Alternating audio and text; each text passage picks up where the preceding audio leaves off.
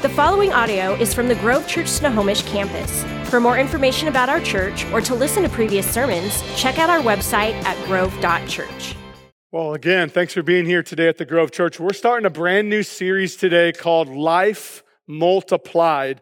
I'm really looking forward to this, making the most of what you've been given. And I think this is going to be a great series kind of at the beginning of the new year, talking about different disciplines in our lives that are going to require sacrifice, they're going to require time, they're going to require energy. But I really believe it's going to be something amazing that happens in our hearts. And so there's going to be a variety of different topics we're going to go through. Next week, we're going to be talking about the devotional life. Uh, in the weeks to come, we're going to be talking about all different sorts of topics. Today, we're going to be specifically diving into this idea of dying and living.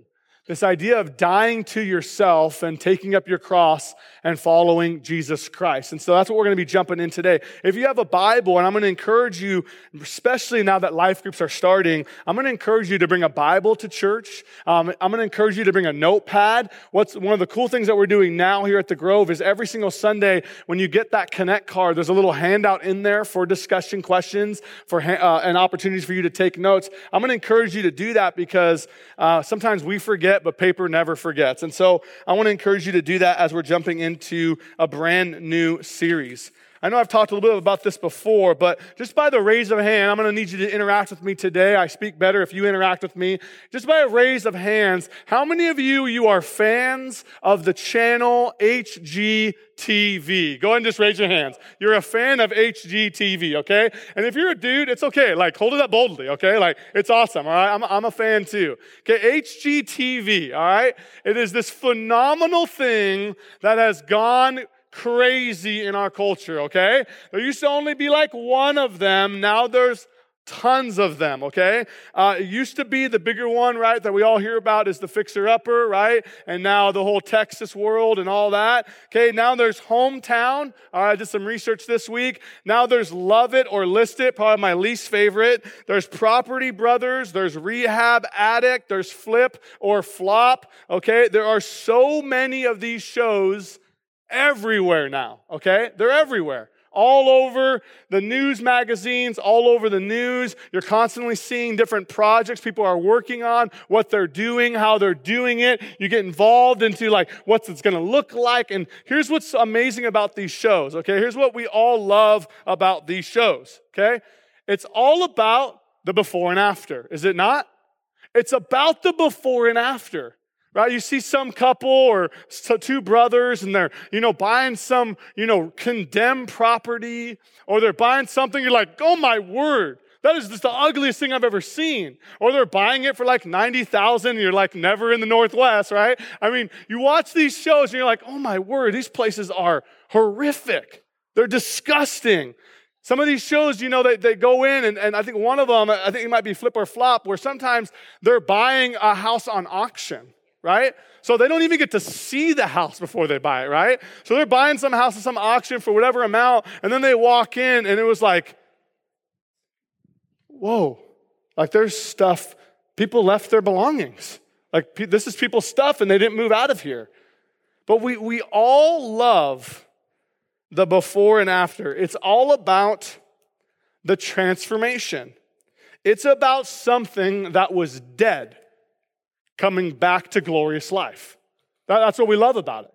I mean, the one that I've probably watched more than all of these is the most popular one, which is Fixer Upper, right? And years ago, they decided that the best way to bring us all in, it's brilliant. They bring us all in with these gigantic, huge signs. If you ever watched this, towards the end of the show with the reveal, it's these gigantic, I'm talking like massive, I don't know, 12, 15 feet high signs, and they're on these wheels, and it's the picture of the old house. And you're like, oh my word. And the people are like, oh, what's it going to be? And the girl's always crying, right? She's like, oh my gosh, what's it going to be? You know, and it's like, what's it going to look like? What's the after going to look like? And then right when you're about to go to the after, if you're not DVRing it like me, you got to watch all the commercials, right? You're like, oh my gosh. Right? You're like, what is the after going to look like? What did they do with that one room? What did they do? How did they actually come up? What design did she choose, right? And it's just this after transformation that blows our minds. And then, you know, after the commercials are over, you wait and you wait. And then finally they're like, okay, you bought it for this. You invested this. You were able to do this. And now your house is worth this. And it's like, get rid of the boring stuff. Show me the after. Show me the transformation. Any, anybody? Okay, just me. Okay, so show it to me, right? And then all of a sudden, right, it's like, and you're like, oh, the windows, oh, the, oh, the walk around porch, oh gosh, the walk, oh, the rocking chair on the porch, why not me? Right? It's like, it's amazing. We love it. We love seeing the nasty kitchen, the disgusting yuck, and within just a few minutes of time, the amazing transformation of that person's house that they bought. It's, it's just, it's breathtaking. It is. As we dive into a series today talking about life multiplied, using the most of what God's giving you, I want you to consider some questions here as we're moving our way towards the text. I want you to think about some questions here, and this is why I encourage you always to write down notes and take notes. Who will you be on December 31st, 2019? Who will you be? When you, when you go through that final hour of the new year on December 31st, 2019, who will you be? What will your life be about? What will be different about your life? Will you be closer to Jesus than you were on January 13th, 2019? Will you have read the entire Bible in 2019? Will you have served yourself or will you have served others? Will you have taken up the discipline of giving and becoming generous? Will you have more friends and have healed more relationships by the way you act and the way you talk? And here's one, probably the most convicting for me. How many people will you personally win for Christ when the year clocks 2020? How many people will you have won for Christ in 2019? You see, Transformation TV exists because here's what it is we all believe that our lives can become better. That is something, something can happen in our lives and we can be different. That something can change in our lives. That something can go from being dead and decay and ugly and be transformed. See, you and I, we want to live lives of purpose and meaning. And I don't believe there's a person in this room that wants to eke by barely make it, barely get through life, just suffering, barely surviving. I believe we want to live lives of meaning, of purpose, of strength, of courage. We want to live lives of fulfillment. I believe we all can agree with that here today. And here's the problem if you didn't know already TV isn't reality. TV transformation is not reality. Buildings that are old and condemned and left for nothing do not become transformed in 50 minutes or less. They do not. It's not a reality. It takes time. It takes thoughtful work. It takes preparation. And it is going to take a huge amount of dedication for transformation to happen in a home. See, the amazing thing about Transformation TV is for the most part, we don't see that.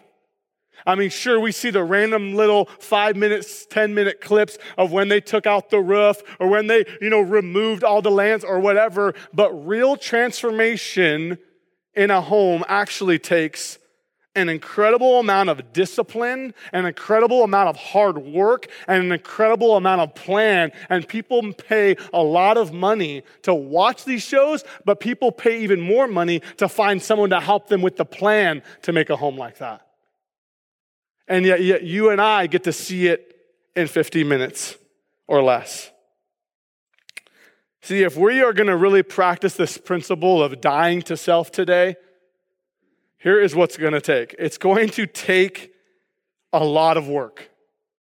Because real transformation, real godly transformation takes a long, long time. Takes a lot of dedication, takes a lot of hard work to become all that God has for our lives and all that He dreamed about us when He made us. It's going to take a tremendous amount of energy and time on our part. Will you and I follow the hard work but great news that Jesus calls us to? And here it is, very famous verse, Matthew 16 24.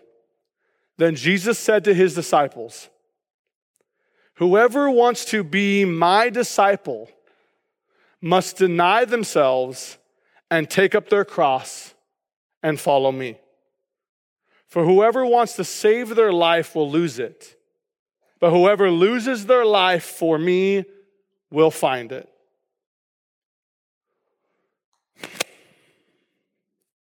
For what will it profit a man if he gains the whole world and forfeits his own soul? Or what will or what shall a man give in return for his soul? I'm just going to read it all over again. Let's start at the beginning.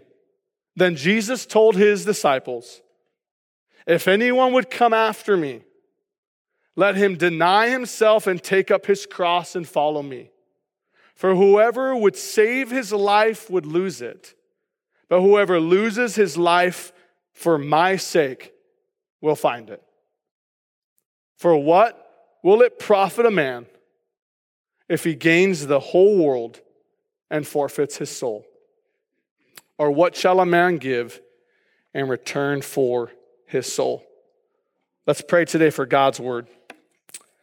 God, we thank you today that you're calling us, God, to die.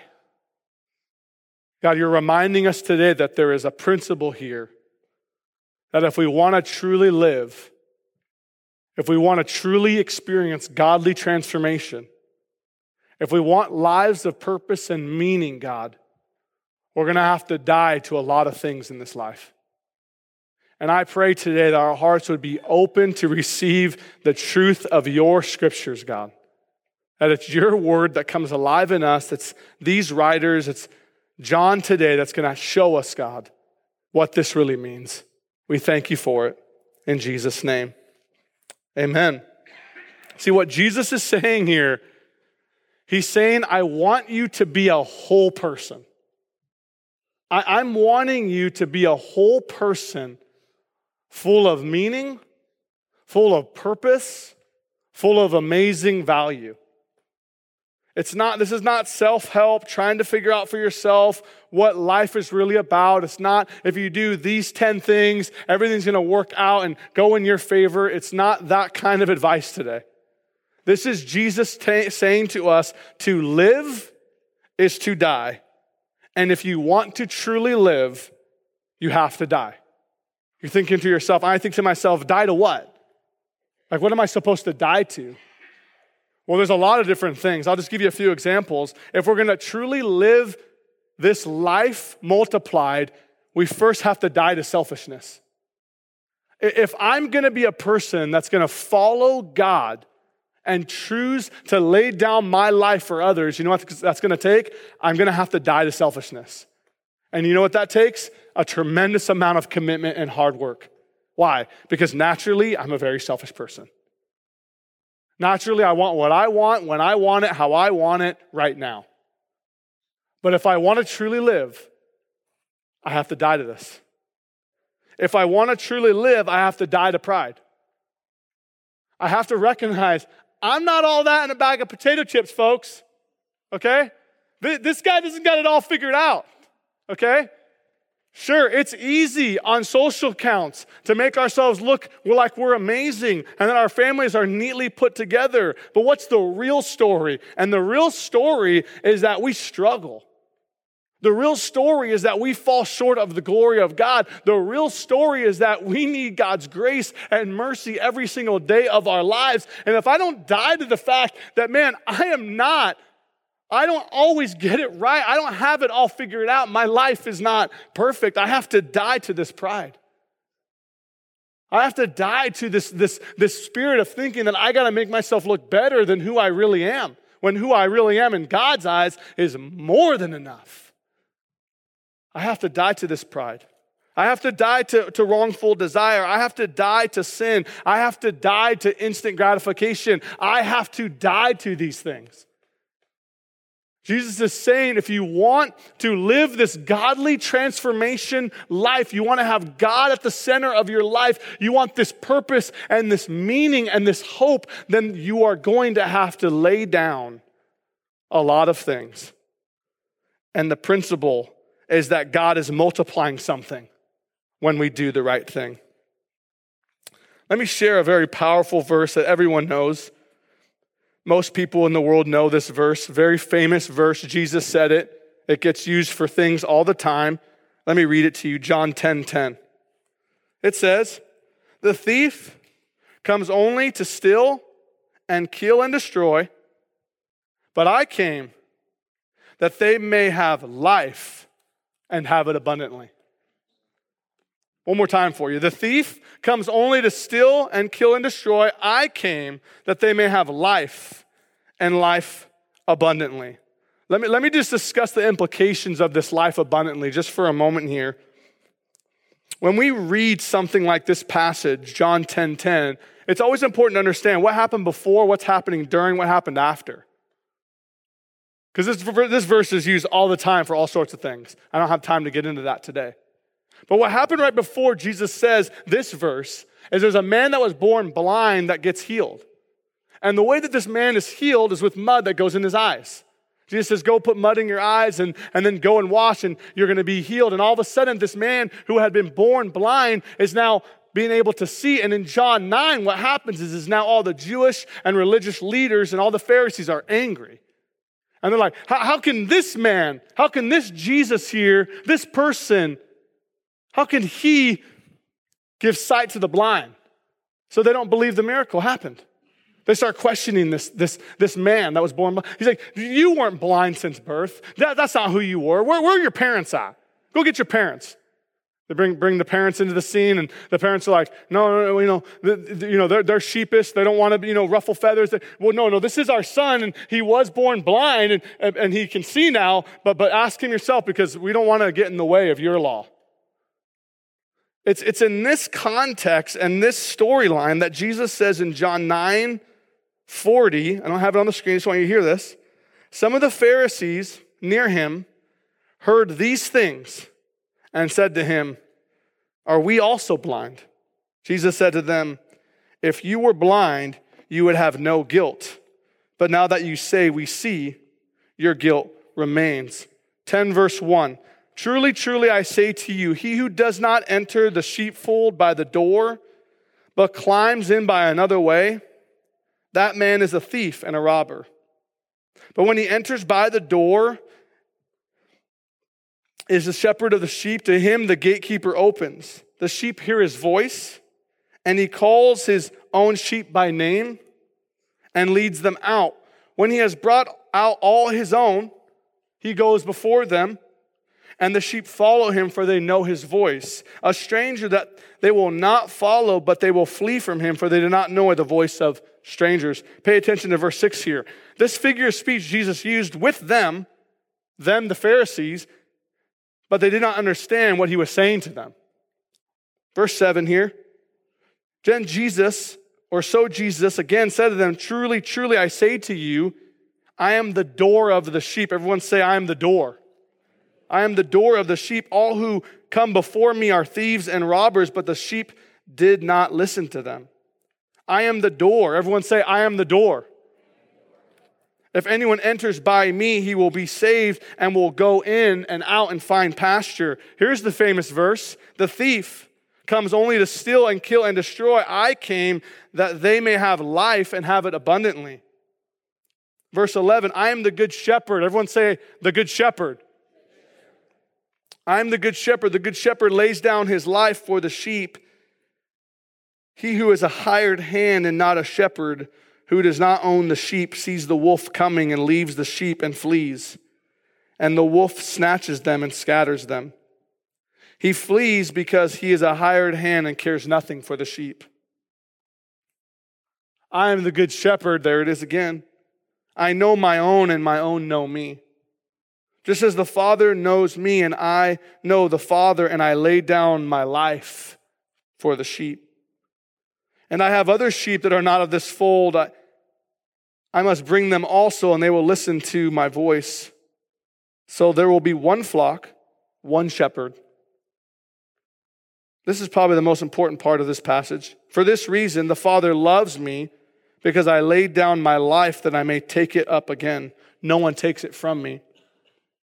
But I lay it down of my own accord. I have authority to lay it down, and I have authority to take it up again. This charge I've received from my Father. Jesus is saying in verses 7 through 11, He is the door. He is the door to the sheep. It's the same thing he said in John 14, another famous passage of scripture I am the way, the truth, and the life. He's reminding the sheep, people representing sheep in this story here, he's reminding you and I that he is the door to our lives. He is saying that I am the way, I am the truth, I am the life, and this is how you get relationship with God the Father. But he doesn't just say, you won't even just be let in. Not only am I the door, but when you come in, you're to find pasture. I'm the door and you're to find this pasture. You're not just going to be saved, you will come in and find pasture, meaning you will not only experience safety and refuge knowing Christ, you will not only experience salvation knowing Christ, you will find deep satisfaction in your life. To find pasture is to find God's provision, to find meaning, purpose, resolve, and hope, encouragement, and strength. What Jesus is saying is saying, I am the way, the truth, and the life. I am the door. And when you find me, you find life. But you don't just find life in the here and now, you find life in eternity, and you find it even abundantly. Now, let me define what this abundant life is. It is not more things or more money. That is not abundant life. This is not a verse to promote the prosperity gospel message. That is not this verse. It is about being rich in life. It is about having peace when things are chaotic. It is about having God at the center of our lives. It is about knowing Jesus fully and having a life that has meaning and value and purpose. One author wrote this. I think this is so powerful. He says, Jesus calls his followers not to a dourless, lifeless, miserable existence that squashes human potential, but to a rich, listen to these words, but to a rich, full, joyful life, one overflowing with meaningful activities under the personal favor and blessing of God and in continual fellowship with people. He says, I'm the door, I'm the way, I'm the truth, I'm the life. This is how you get in. This is how you have relationship. This is how you experience life. This is how you experience this abundant life. And then he tells us how. How? How is he the door? How is he going to be the good shepherd? He says in verse 18, No one takes it from me, speaking of his life, but I lay it down of my own accord. I have authority to lay it down, and I have authority to take it up again. This charge I have received from my Father. See, he's, he's the door, he's the, the person that we come to. He's the, he's the door. He's the person that has opened up opportunity and relationship with God the Father. He's now the good shepherd.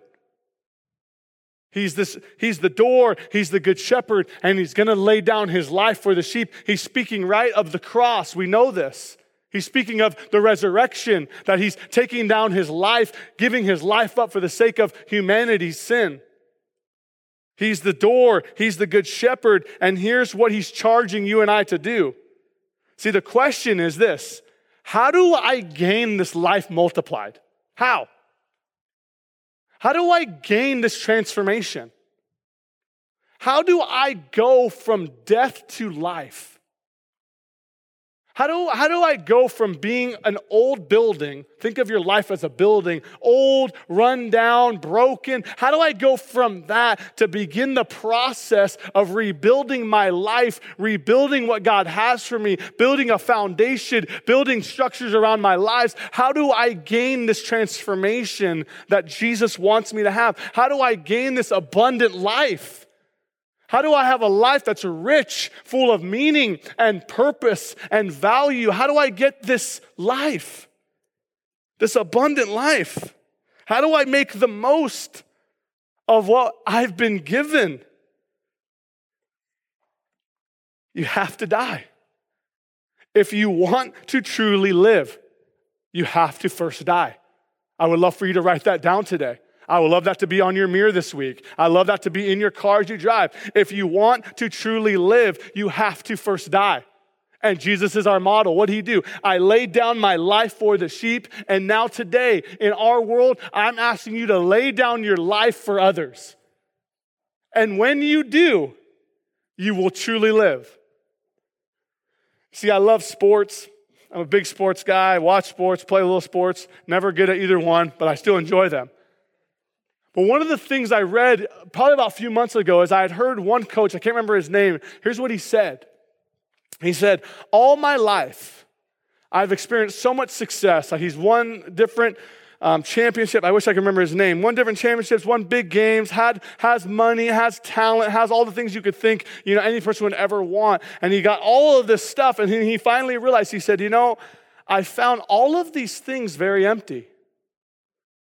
I found all of this stuff very lifeless. It wasn't until I realized that if I build others up and I help them win, I found meaning and satisfaction in my life. What's he saying? He's saying that when you and I pursue the things that the world thinks are important, when we put our eyes focused on the here and now and what we want, when we have that lens and we live for ourselves rather than living for others, sure, it'll last for a while. Sure, there'll probably be some seasons of, of happiness and joy, but it will not last. Why? Because Jesus modeled for us real transformation happens here. It's going to take time. This is why I'm such a big fan of reading the Bible every single day. And I love that we don't ask people to read the Bible in 30 days. What if I came up here next Sunday and go, okay, guys, new challenge 30 days, okay? Read it all. You'd be like, dude, this guy's crazy. He's already crazy. He's even more crazy. Well, what if I said to you, guys, all right, here's what we're doing next week, okay? We're all fasting for the entire rest of the month of January. Every single day and night, only water. You'd be like, dude, I can't even do that. I have health problems. Like, what? Like, what? I can't do that. What if I told you that? What, what, what, if I said to you, okay, hey, man, we need you to serve and get involved, but we need, to, we need to own your life. Like, cancel everything you have this next week and just focus everything and all your time and energy on the church, please. You'd be like, no, not possible. Quit my job to serve you? No, you don't pay me. You know what I'm saying? Like, it wouldn't make sense. Why? Because real transformation, godly transformation, starts small. It's tiny. It feels like you took like an inch. But this is why I like the Bible reading plan. Huge fan of it. Why? Because you read like three chapters a day and you're done. And it takes 10 minutes. It's like, who doesn't have 10 minutes? And if you want to get real cool, just hit play on the app and it'll read it to you. I mean, man, really. If you're like, well, I'm, I'm not a reader, well, I just dealt with that. Well, you can listen. I mean, it's just, it, it's not hard, right? But this life multiply, getting the most of my life, getting the most, having this meaning and this purpose, yeah, it's going to take a tremendous amount of work and a tremendous amount of time and dedication and a plan. Yeah, it is. But what's the one thing we can do? What's the one step we can take with our lives? I'll end with this one here. This is going to seem like bragging rights. And you're like, wow, he talked about dying to pride, but he's real prideful. That's cool. I'm gonna still talk about it. A couple years ago, I really, really got into running. Okay, now most people hate running, okay? Most people are like, you do running for fun? It's like, you're crazy. And it's true, I am. And I haven't gotten into it in a while, but I really got into running a couple years ago. Part of just a few people in my life that love to run and kind of encouraged me to do it, but I got into it. Have you ever ran outside ever? It hurts bad, okay? Like, don't do it. I don't recommend it ever, okay? It's terrible. It's awful. Your lungs hurt. You, you feel completely inadequate. You're out of shape. You're huffing and puffing. People are honking at you and laughing at you. One guy threw a Slurpee at me one time. It was awesome, okay? It's the worst thing ever to start running. The worst, okay? And you know what the worst part of running is? The first two miles. The worst. You get past the first two miles, man. Sometimes you get a little bit of wind in your side, like, wow, I keep doing this. I can stay crazy. A couple years ago, I made a decision. I was like, Manda, I'm, I'm running a half marathon. I'm doing it. I'm, I'm doing it. And I'm going to do the Seattle one with your sister, the hardest one on the planet. She's like, oh, no, yeah, okay. You can do it, you know? it's awesome, okay? You can do it. So I was like, all right, so I got to find this program and this training. All right, I know I'm going long today for a reason. I got to find this program and this training, figure out what I need to do. So I started, you know, researching Google, Google, Google. You know, what can I find? What can I find? I finally found like, oh my word, it's like a 12 week plan. It's like you get Monday, Tuesday, Wednesday, and then you take a Thursday off, you get Friday, and then Saturday's your long day. And it's like three mile, three mile, three mile, three mile, break mile two, and then and then Saturday's like four. And then the next weekend, Saturday's five. And the next weekend, you're like, oh my gosh, you're going to say it, aren't you? Saturday was like 10. And then Saturday was like, right? And you just go and you go and you go. Godly transformation is very much like that. You do not become all that God's called you to be. You do not live a life of meaning and purpose overnight. You don't. You decide this afternoon, what am I going to do? To please God the Father. Tomorrow morning, what am I going to do to live a life of meaning and purpose? God, God, what, what step do I need to take in 24 hours from now? And, and it's little over little over little bites of time. And here's what happens you find that plan, you find what God's calling you to do, and over time, you find that dedication, you find that discipline. We'll be talking about discipline in the coming weeks. You find it, and over time, you look back and go, wow, I, I just ran five miles. wow, I got, I got rid of that bad habit. Wow, that, that anchor is not coming up anymore. Wow, that, that jealousy, that pain, that I dealt that brokenness. I'm getting healing. Christ is at work in my life. His Spirit's developing. I'm not that person I was anymore. I'm different because life with Christ is far better than without Him. Let me pray for you today. God, I just thank you right now. As we approach a series like this, Life Multiplied, getting the most out of, out of what we've been given. I thank you, God, that today it starts with having to die. If you want to truly live, if I want to truly live, then I must first die. I must take up my cross daily and follow hard after you, Jesus. And I just pray right now, just here in this moment, God, that you would show each person what do they need to die to. Yeah, it could be a, a habit, could even be a good habit, but it's distracting you away from God, so now it's a bad thing. Could be a situation or a circumstance. Could, could be a job. I don't know, but God, your Holy Spirit knows. And you're revealing it right now what it is. But not only that, God, my prayer today is that we wouldn't just look at what we need to die to, we would look at what we need to take upon ourselves to do. It's both and, Jesus. And I pray today that we would think about our lives on December 31st, 2019. Who will I be? Who will you be when the clock rings midnight on that day? What will be different? And how will God shape and direct your life and your family We need your Holy Spirit to do it, God. I pray these things in your good name. Amen. Thank you for listening to the Grove Church Snohomish Sermon Podcast. If you want to keep up with us, like us on Facebook, Instagram, or visit our website at grove.church.